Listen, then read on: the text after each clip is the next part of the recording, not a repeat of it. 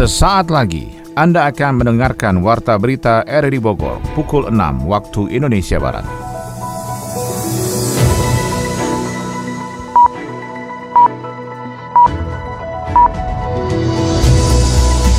Selamat pagi dan salam jumpa. Kami kembali menyapa Anda dalam Warta Berita edisi Jumat 24 September 2021. Siaran ini bisa Anda dengarkan lewat aplikasi digital RRI Play pada perangkat smartphone Anda dan Anda juga bisa dengarkan lewat audio podcast di Spotify, juga turut disiarkan Radio Tegak Beriman Kabupaten Bogor.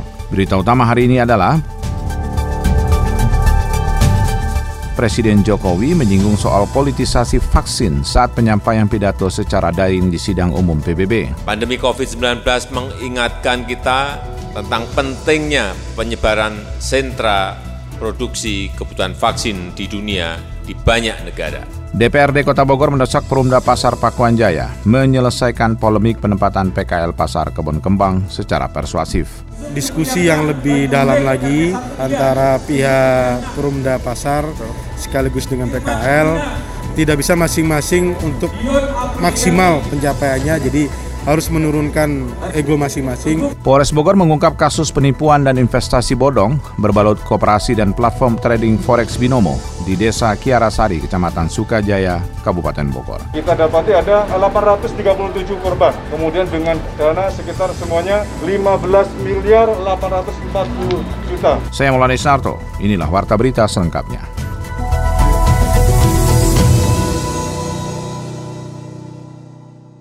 Presiden Republik Indonesia Joko Widodo menyinggung soal politisasi vaksin saat menyampaikan pidato daring di sidang umum PBB. Presiden Jokowi menyebut masih adanya ketimpangan percepatan vaksin di beberapa negara. Selain itu, Jokowi menyinggung isu perempuan serta konflik di Palestina hingga Myanmar. Jokowi meminta semua negara bekerja sama untuk menyelesaikan persoalan-persoalan tersebut. Melihat perkembangan dunia sampai sekarang ini, banyak hal yang harus kita lakukan bersama-sama Pertama, kita harus memberikan harapan bahwa pandemi COVID-19 akan bisa tertangani dengan cepat, adil, dan merata. Kita tahu bahwa no one is safe until everyone is. Kemampuan dan kecepatan antar negara dalam menangani COVID-19 termasuk vaksinasi sangat timpang. Politisasi dan diskriminasi terhadap vaksin masih terjadi. Hal-hal ini harus bisa kita selesaikan dengan langkah-langkah nyata. Di masa depan, kita harus menata ulang arsitektur ketahanan kesehatan global, Global Health Security System. Diperlukan mekanisme baru untuk penggalangan sumber daya kesehatan global, baik pendanaan, vaksin, obat-obatan, alat-alat kesehatan, dan tenaga kesehatan secara cepat dan merata di seluruh negara. Diperlukan standarisasi protokol kesehatan global dalam hal aktivitas lintas batas negara. Misalnya, perihal kriteria vaksinasi, hasil tes, maupun status kesehatan lainnya. Kedua, pemulihan perekonomian global hanya bisa berlangsung jika pandemi terkendali dan antar negara bisa bekerja sama dan saling membantu untuk pemulihan ekonomi. Indonesia dan negara berkembang lainnya membuka pintu seluas-luasnya untuk investasi yang berkualitas, yaitu yang membuka banyak kesempatan kerja, transfer teknologi, peningkatan kapasitas sumber daya manusia, dan berkelanjutan. Ketiga, komitmen Indonesia terhadap ketahanan iklim, pembangunan yang rendah karbon, serta teknologi hijau sudah jelas dan tegas. Tetapi proses transformasi energi dan teknologi tersebut harus memfasilitasi negara berkembang untuk ikut dalam pengembangan industri dan menjadi produsen teknologi. Pandemi COVID-19 mengingatkan kita tentang pentingnya penyebaran sentra produksi kebutuhan vaksin di dunia di banyak negara. Keempat, kita harus tetap serius melawan intoleransi, konflik, terorisme, dan perang. Perdamaian dalam keberagaman, jaminan hak perempuan, dan kelompok minoritas harus kita tegakkan. Potensi praktek kekerasan dan marginalisasi perempuan di Afghanistan, kemerdekaan Palestina yang semakin jauh dari harapan, serta krisis politik di Myanmar harus menjadi agenda kita bersama. Dalam kesempatan itu, Presiden Jokowi juga menyampaikan bahwa pada tahun 2022, Indonesia akan memegang presidensi G20 dengan tema besar Recover Together, Recover Stronger. Indonesia akan berupaya agar G20 bekerja untuk kepentingan semua negara, baik negara maju maupun negara berkembang, utara dan juga selatan, negara besar dan kecil, negara kepulauan, dan pulau-pulau kecil di Pasifik, serta kelompok rentan yang harus mendapat prioritas. Pemkot Bogor mengizinkan tempat wisata dibuka kembali dengan pemenuhan syarat CHSE dan penggunaan aplikasi Peduli Lindungi. Kita ikuti laporan Adi Fajar Nugraha. Pemerintah Kota Bogor telah mengizinkan objek wisata untuk kembali beroperasi dengan syarat telah memenuhi persyaratan administrasi dan menerapkan protokol kesehatan secara ketat. Pemkot melalui Dinas Pariwisata dan Kebudayaan telah melakukan audiensi dengan para pelaku usaha pariwisata dalam mempersiapkan pembukaan tempat wisata. Kadis Parbud Kota Bogor Atep Budiman menjelaskan pada PPKM level 3 Kota Bogor diizinkan untuk membuka tempat pariwisata dengan pemenuhan syarat protokol kesehatan yang diasesmen oleh Kementerian Pariwisata dan Ekonomi Kreatif serta Kementerian Kementerian Kesehatan. Pemenuhan syarat yang dimaksud ialah pelaku usaha pariwisata harus memiliki sertifikat CHSE dan barcode aplikasi peduli lindungi di masing-masing tempat usahanya. Kota Bogor ini kan sebetulnya masih dalam kategori PPKM level 3 ya. Untuk tempat wisata sebetulnya memang sudah diperkenankan untuk dibuka. Tetapi ada beberapa ketentuan yang harus dipenuhi oleh tempat-tempat wisata di Kota Bogor. Jadi kemarin dengan paguyuban pengusaha pariwisata itu diberi kesempatan oleh Pak Wali Kota untuk mempersiapkan diri dalam konteks uji coba tadi ya. Di antaranya ya mereka harus memenuhi ketentuan pemenuhan sertifikat CHSE, lalu kemudian mempersiapkan aplikasi peduli lindungi ketika setidaknya dua syarat utama ini memang sudah disiapkan oleh masing-masing pelaku sektor usaha pariwisata nanti mungkin bisa dilakukan secara bertahap dicoba. Sementara itu Nasar, manajer pemasaran tempat wisata di kawasan Bogor Nirwana Residen mengungkapkan bahwa tempat wisatanya menjadi satu-satunya tempat wisata di Jawa yang baru diizinkan dibuka oleh pemerintah. Ia mengatakan seluruh persyaratan administrasi serta pengajuan asesmen untuk mendapatkan sertifikat CHSE telah diurusnya sejak tahun lalu. Semua persiapan pun telah dilakukan untuk memberikan rasa aman dan nyaman kepada wisatawan yang berkunjung selama masa pandemi ini. Wahana Jebon itu 20 wahana yang diperbolehkan buka untuk uji coba se-Jawa. Jadi kita sudah mengurus untuk sertifikat CIC itu dari tahun yang lalu. Jadi ada banyak, ada sekitar 40 lebih indikator yang harus kita siapkan dan itu juga diuji oleh tim asesor dari Sukopindo. Kita alhamdulillah sudah ada barcode peduli lindungi. Jadi pengunjung-pengunjung atau tamu-tamu yang sudah lama juga pengen berekreasi ya. Nah saat ini waktunya yang tepat juga dengan melakukan proses yang ketat, melakukan wisata edukasi dan rekreasi yang aman. Secara statistik perkembangan kasus COVID-19 di Kota Bogor dinilai cukup baik dan angka penyebarannya sudah menurun drastis. Untuk itu Pemkot Bogor juga mendorong para pelaku wisata di Kota Bogor untuk segera menyelesaikan administrasi dan menyiapkan infrastruktur protokol kesehatan agar bisa kembali beroperasi. Pemkot Bogor juga tidak segan untuk mencabut izin operasi tempat pariwisata jika melanggar prokes yang menyebabkan terjadinya klaster penyebaran COVID-19. Guys, hari ini aku mau ngeracunin kamu lagi nih sama tas yang cantik banget. Uniknya lagi, tas ini dibuat dari anyaman tanaman eceng gondok yang udah dikeringin, ditambah manik-manik. Tuh, cantik banget kan? Cocok banget buat dipakai ke undangan mantan. Buruan dibeli, linknya ada di bawah ini ya. Duh, semangat banget sih kak jualannya. Iya dong, bukan cuma semangat doang dek, tapi bangga juga. bangga kenapa coba? Bangga dong, nih lihat tasnya. Cantik kan? Buatan Indonesia lagi. Terus nih lihat, yang pesen ke kakak dari luar negeri ini ngebuktiin kalau produk dalam negeri disukain dan berani bersaing sama produk luar negeri. Ini beneran buatan Indonesia nih kak? Beneran deh, lihat tuh kualitasnya. Bagus kan? Coba-coba sini ada lihat. Wow, bagus juga ya kak. Ada bawa ke kamar ya, makasih kak. Ya. DPRD Kota Bogor mendesak Perumda Pasar Pakuan Jaya menyelesaikan polemik penempatan PKL Pasar Kebun Kembang secara persuasif. Laporannya disampaikan Sony Agung Saputra. Penyelesaian polemik penempatan PKL di Pasar Kebun Kembang Bogor menjadi sorotan pimpinan DPRD setempat. Ketua DPRD Kota Bogor Atang Trisnanto menegaskan semua aturan harus ditegakkan sesuai koridor dan PKL harus mentaati peraturan yang sudah ditetapkan. Sementara dalam pelaksanaan di lapangan Perumda Pasar Pakuan Jaya diharapkan memperhatikan semua aspek agar kondisivitas wilayah tetap terjaga. Diskusi yang lebih dalam lagi antara pihak Perumda Pasar sekaligus dengan PKL tidak bisa masing-masing untuk maksimal pencapaiannya jadi harus menurunkan ego masing-masing. Dan saya yakin insya Allah akan ada titik temu di antara keduanya. Bahwa betul hari ini pandemi COVID-19 warga, warga masyarakat sangat kesulitan dalam masalah ekonomi.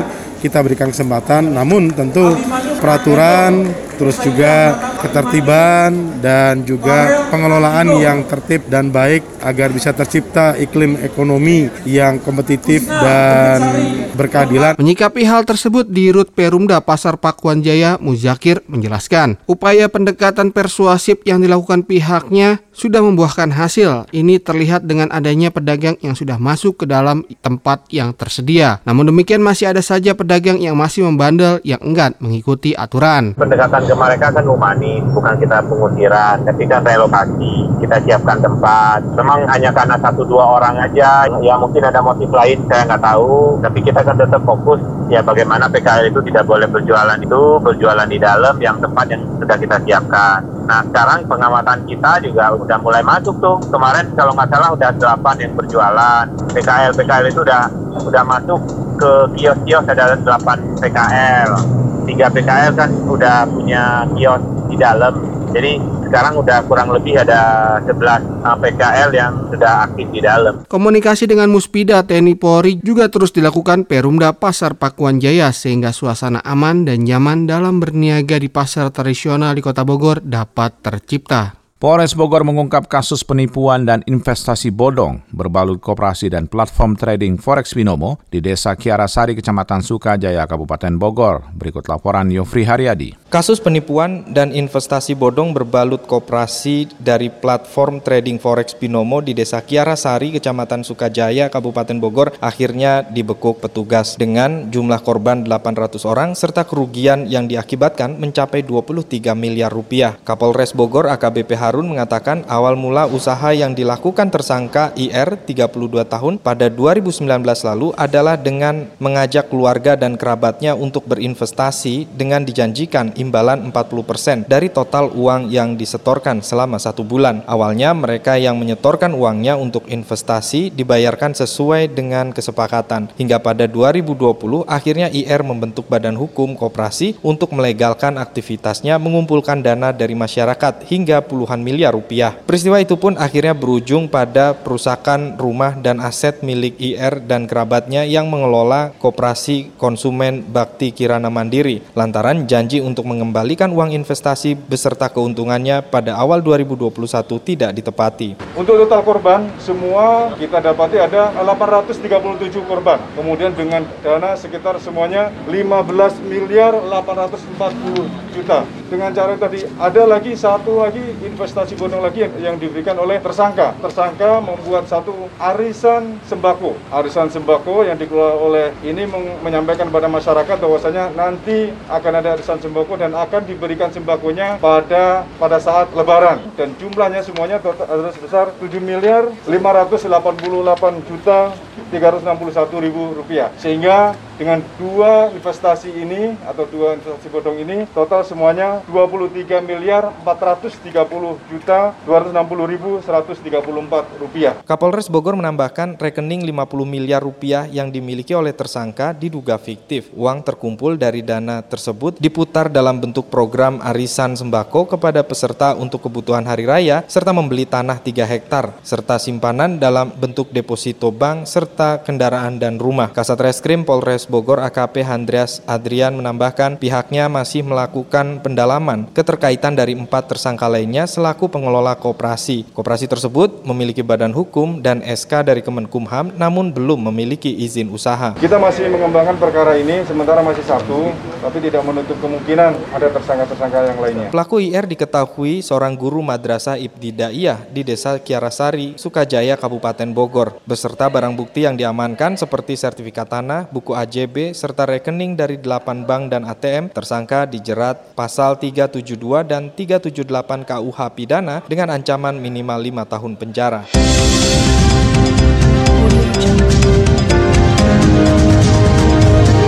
Anda tengah mendengarkan Warta Berita RRI Bogor. PHRI Kabupaten Bogor berkomitmen untuk terus menerapkan disiplin protokol kesehatan dan meningkatkan kualitas pelayanan hotel bagi wisatawan. Laporan yang disampaikan Adi Fajar Nugraha. Meskipun pemerintah Kabupaten Bogor menerapkan ganjil genap di kawasan puncak, namun pelaku perhotelan masih bisa bernafas lega. Keran ekonomi yang sebelumnya tertutup di masa PPKM level 3 kali ini terus diperlonggar oleh pemerintah. Ketua PHRI Kabupaten Bogor Budi Sulistyo mengungkapkan, okupansi perhotelan saat ini kondisinya terbilang cukup baik. Mayoritas kamar-kamar hotel terisi 50 hingga 60 persen dengan tetap menerapkan pembatasan kunjungan. Selama wisatawan berkunjung menurut Budi, protokol kesehatan tetap dijalankan dengan ketat sehingga pengunjung tetap diprioritaskan dari sisi kesehatannya, namun tetap mengedepankan kenyamanan berwisata. Kita syukurin saja, syukur Alhamdulillah, kunjungan tetap bagus. Yang penting kita sendiri melakukan protokol kesehatan kan toh udah ada perbuknya, tapi syukur Alhamdulillah kunjungan masih tetap bagus di sekitar 50 persenan kok. Meski ada peningkatan, tingkat keterisian hotel belum pulih seperti kondisi normal sebelum pandemi. Kenaikan okupansi juga rupanya belum bisa menutupi kerugian hotel selama pandemi COVID-19. PRI Kabupaten Bogor juga selalu mengingatkan kepada anggota bahwa adanya pelonggaran ini harus disikapi secara bijak, artinya protokol kesehatan harus secara disiplin dan konsisten dijaga. Pelaku UMKM di Bogor harus mengembangkan diri dengan kreasi dan inovasi yang menggunakan teknologi informasi dalam menjalankan usahanya. Laporannya disampaikan Sony Agung Saputra. Rektor Institut Tazkiyah Murniati Muslimin menjelaskan pelaku UMKM di Bogor harus mengembangkan diri dengan kreasi dan inovasi yang menggunakan teknologi informasi dalam menjalankan usahanya. Pemasaran secara konvensional secara langsung saat pandemi COVID-19 ini harus sudah beralih ke sistem online. Pemasaran produk UMKM harus menembus level nasional bahkan internasional yang banyak platform digital yang ada. Salah satu usaha yang harus mendapat optimalisasi maksimal adalah sektor kuliner karena saat ini masyarakat banyak yang memburu panganan khas daerah yang sudah beradaptasi dengan cita rasa kekinian. Karena mau pandemi nggak pandemi industri ini akan tetap maju dan kita lihat di masa pandemi ini industri makanan kuliner sebenarnya masih tetap jalan. Hanya saja yang menang adalah yang kuat. Kuat dalam apa? Kuat dalam inovasi, kuat dalam teknologinya, kuat dalam marketingnya. Nah ini yang menjadikan banyak UMKM kita terpuruk karena tidak siap dengan teknologinya. Maka dari itu ke depannya yang diperlukan adalah tetap akan terjadi hybrid artinya orang yang berdagang itu tetap dalam bentuk online maupun offline itu akan terjadi pada saat kapan pun karena orang sekarang sudah tidak bisa meninggalkan kebiasaannya untuk bertransaksi online. Sementara itu Wali Kota Bogor Bima Arya mengungkapkan saat ini pemulihan ekonomi berlangsung di semua lini. Banyak usaha yang sudah mendapatkan relaksasi saat pemberlakuan PPKM level 3. Ekonomi sudah sangat membaik ya. Nah, kita tinggal menunggu resmi untuk dinyatakan zona level 2 saja. Oh, level 2 nanti akan ada relaksasi yang semakin besar. Cuman sekarang tetap PR kita mengingatkan supaya tetap waspada itu. Itu yang selalu diingatkan gitu. Ya. Kalau ekonomi sekarang sudah semakin membaik semuanya. Pemkot Bogor juga terus menggerakkan sektor industri UMKM sehingga bisa meningkatkan pertumbuhan ekonomi. Dari dunia ekonomi, Perum Bulog telah menyerap beras petani dalam negeri sebanyak 1 juta ton. Wakil Presiden Maruf Amin mencatat ekspor bahan makanan halal Indonesia mencapai 34 miliar US dollar atau 483 triliun rupiah pada 2020. Info ekonomi tersebut akan disampaikan Adi Fajar Nugraha. Perum Bulog telah menyerap beras petani dalam negeri sebanyak 1 juta ton. Serapan dilakukan dengan melibatkan kelompok tani atau Gapoktan, penggilingan dan berbagai stakeholder lainnya per 22 September 2021. Sekretaris Perusahaan Perum Bulog Awaludin Iqbal mengatakan, realisasi pengadaan beras dalam negeri mencapai 1 juta 388 ribu ton yang tersebar di seluruh Indonesia. Ia meyakini penyerapan beras dalam negeri ini sangat membantu petani Indonesia yang kesulitan menjual beras mereka selama pandemi COVID-19 dan penyerapan ini juga berdampak pada stabilisasi harga di tingkat petani. Berdasarkan ketentuan yang tertuang dalam instruksi Presiden nomor 5 tahun 2015, salah satu tugas Perum Bulog adalah mengamankan harga gabah beras di tingkat petani dengan menyerap beras petani dalam negeri. Selain menjaga harga beras atau gabah agar tidak jatuh di kala pasokan meningkat akibat panen raya, penyerapan gabah petani oleh Bulog juga bertujuan memenuhi kebutuhan stok cadangan beras pemerintah atau CBP.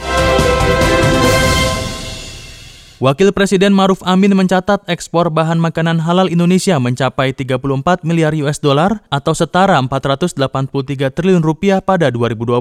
Jumlahnya setara 17 persen dari total ekspor bahan makanan halal global yang mencapai 200 miliar US dollar. Menurutnya realisasi ini tidak hanya cukup besar dari total perdagangan bahan makanan halal dunia, namun juga meningkat dari tahun sebelumnya. Tercatat nilai ekspor bahan makanan halal Indonesia naik 13,33 persen dari 30 miliar US dollar pada tahun 2020 2019. Maruf mengatakan realisasi nilai ekspor bahan makanan halal tanah air cukup tinggi karena didukung permintaan dari pasar global. Permintaan ekspor bahan makanan halal ini utamanya berasal dari produk pertanian dan makanan halal jadi, bahkan sumbangan ekspor bahan makanan halal ini berkontribusi 24% dari total aktivitas usaha nasional. Dari data ini Ma'ruf mengatakan, Produk halal Indonesia sejatinya punya potensi pasar yang besar. Untuk itu perlu adanya berbagai dukungan kebijakan pada sektor halal ke depannya dan pemerintah sudah memetakan beberapa kebijakan, misalnya kebijakan sertifikasi halal gratis kepada UMKM, lalu membangun kawasan industri halal di tiga lokasi yaitu Bintan, Banten, dan Jawa Timur. Dari mancanegara, Presiden Amerika Serikat Joe Biden mendukung Palestina merdeka dalam pidatonya di sidang umum PBB. Biden menuturkan Palestina merdeka justru merupakan jalan terbaik untuk memastikan masa depan Israel. Biden mengatakan, hari ini kita mencari masa depan perdamaian dan keamanan yang lebih besar bagi semua orang di Timur Tengah. Biden menambahkan solusi dua negara atas konflik Israel-Palestina adalah cara terbaik memastikan masa depan Israel.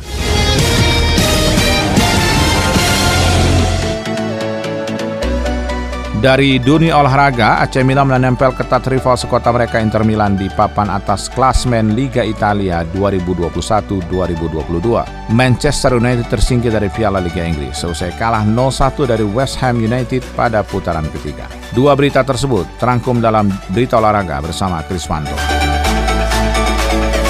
AC Milan menempel ketat rival sekota mereka Inter Milan di papan atas klasmen Liga Italia 2021-2022. AC Milan baru saja meraih kemenangan atas Venezia pada lanjutan pekan kelima Liga Italia Kamis dini hari waktu Indonesia Barat. Rossoneri, julukan AC Milan, menang 2-0 pada pertandingan yang berlangsung di Stadion San Siro tersebut. Dua gol kemenangan Milan masing-masing dicetak Brahim Diaz pada menit ke-68 dan Theo Hernandez pada menit ke-82. Berkat hasil ini, Milan naik ke posisi kedua klasmen Liga Italia 2021-2022 dan menggusur Napoli. Pasukan Stefano Pioli tersebut mengoleksi 13 poin dari 5 pertandingan sama dengan Inter Milan yang berada di puncak klasmen. Namun, Milan harus puas berada di posisi kedua lantaran kalah selisih gol dengan Inter Milan. Adapun Milan dan Inter hanya unggul satu angka atas Napoli yang menempati urutan ketiga klasmen dengan koleksi 12 poin. Di papan bawah perubahan terjadi setelah Juventus meraih kemenangan 3-2 atas Spezia di Stadion Alberto Pico Rabu malam waktu Indonesia Barat. Ini merupakan kemenangan perdana Juventus di Liga Italia musim 2021-2022 setelah empat laga sebelumnya hanya menghasilkan dua kekalahan dan dua kali imbang. Kemenangan atas Spezia membuat Juventus keluar dari zona degradasi klasmen Liga Italia. Juventus untuk sementara menghuni peringkat ke-13 dengan raihan 5 poin. Manchester United tersingkir dari Piala Liga Inggris usai kalah dari West Ham pada putaran ketiga. Laga Man United versus West Ham yang berlangsung di Stadion Old Trafford Kamis dini hari berakhir dengan skor 0-1 untuk kemenangan tim tamu. Satu-satunya gol tersebut dicetak oleh Manuel Lanzini pada menit ke-9. Pelatih Manchester United oleh Gunnar Solskjaer melakukan rotasi pemain pada laga kali ini. Solskjaer tidak menurunkan beberapa pemain pilarnya termasuk Cristiano Ronaldo. Meski begitu, mereka tetap memegang kendali permainan pada babak pertama. Sofascore mencatat penguasaan bola pasukan Red Devils mencapai 62 persen. Dengan dominasi tersebut, Man United berhasil melepaskan 13 tembakan dengan tiga di antaranya adalah shot on target. Namun tak ada satu pun dari upaya tersebut yang berbuah gol. Sebaliknya, Man United justru kebobolan pada menit-menit awal pertandingan. Gol berawal dari aksi Roy Frederick yang menggiring bola hingga byline. Dia lalu meneruskan si kulit bundar ke arah Manuel Lanzini yang berdiri bebas di tengah kotak penalti. Tanpa aba-aba, Lanzini melepaskan tendangan kaki kanan dan bola bersarang nyaman di sudut kanan gawang Man United yang dikawal Dean Henderson. Skor 1-0 untuk keunggulan West Ham tidak berubah hingga wasit membunyikan peluit panjang tanda berakhirnya pertandingan.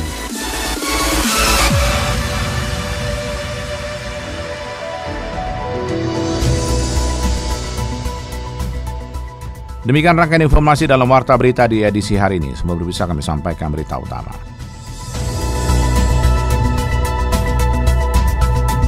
Presiden Jokowi menyinggung soal politisasi vaksin saat penyampaian pidato secara daring di sidang umum PBB. DPRD Kota Bogor mendesak Perumda Pasar Pakuan Jaya menyelesaikan polemik penempatan PKL Pasar Kebon Kembang secara persuasif.